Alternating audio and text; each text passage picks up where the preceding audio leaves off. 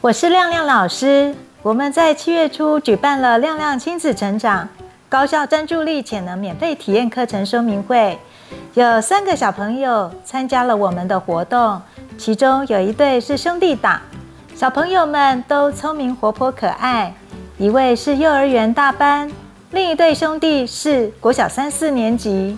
这对兄弟在游戏进行开始，哥哥似乎不是那么在意，也不是那么专心。当我们进行快速记忆的游戏，哥哥突然变得认真起来。第一次，大家没有看清楚图案，无法写出答案，纷纷要求老师再让他们看一次图案。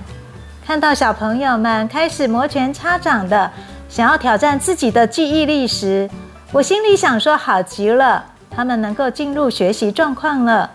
连在旁的大人们也想加入阵容，和小朋友们一起玩起来。大人们也想挑战自己的记忆力。当大人加入时，亲子感情的交流就在此时此刻发酵了。大家想同样一个目标，做同样一件事，这真是一幅亲子共有的美好情景啊！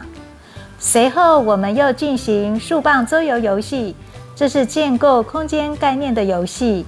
老师出题，请小朋友们照着老师出的图卡做成成品。兄弟党的哥哥竟然说：“老师，还有没有更难的呢？”幼儿园大班的弟弟见到哥哥们挑战成功，也不甘示弱地完成作品。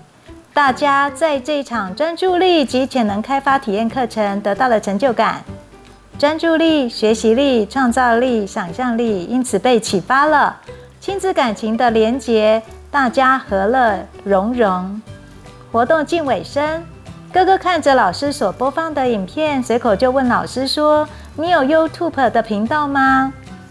我回答说：“有啊。”哥哥说：“你可以让我看看吗？”我让他看过之后，他跟我说：“我同学 YouTube 频道的粉丝比你多哦。”接着他很自豪地点给我看。当我看到他同学 YouTube 的频道，大部分是游戏影片，其中有一部放在首页的影片，与游戏影片不同的是，内容是他同学自己扮演的一个角色，头戴纸袋，只露出两个眼睛，没有见到脸，很像抢劫银行的装扮，与另一个人手上拿枪玩游戏，最后把那个人打死了。看完，我内心浮起一种诡异的感觉，而且说不上来的心情。哥哥告诉我们，这是他同学创作的影片。我的心里不免忧心。孩子们虽然开心，心里想说：久了，他会不会把这个当真呢？其实，线上游戏、网络平台里的自己跟现实生活的自己是有差距的。在网络世界里，平常不敢说的话、不敢做的事，比较能放得开，没有限制。但为什么这样呢？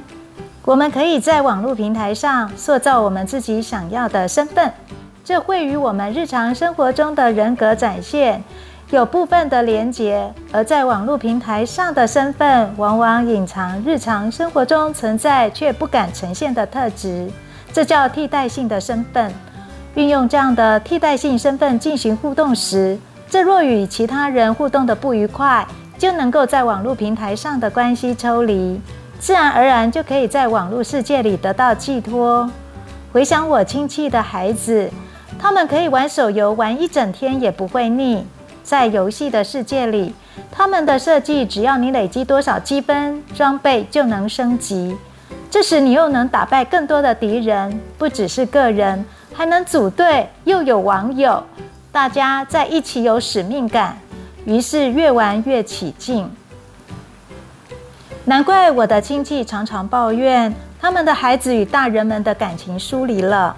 放学一回家，什么也不做，就躲在房间里玩，躲在虚拟世界里。大人们很头痛，又无可奈何，甚至连大人们都无法抵挡网络世界的魅力。在各个公共场所里，就可以看得到，每个人都低头滑手机，连大人都做不到不接触 3C 网络。如何要求孩子不接触呢？这就是我们亮亮亲子成长，本着初心，希望能够借由高效专注力及潜能开发的课程，希望在孩子幼小阶段、幼儿园及国小阶段，就能搭配教具、桌游或图卡、绘本，结合一系列激发孩子的创造力、想象力、思考力、记忆力的课程，让孩子们觉得学习是一件趣味的事，引发孩子们的动机，活化他们的大脑回路，塑造他们的独立思考模式。只要孩子们认清学习的目标，自然而然就能从虚拟世界脱颖而出。说到这里，我们所举办了高效专注力潜能免费体验课程说明会。令我印象深刻的还是那一幅亲子感情的交融共有的美好景象。在短暂的一个小时里，没有手机，一样也能够活出喜悦，活出快乐。谁说一定要在虚拟世界享受快乐呢？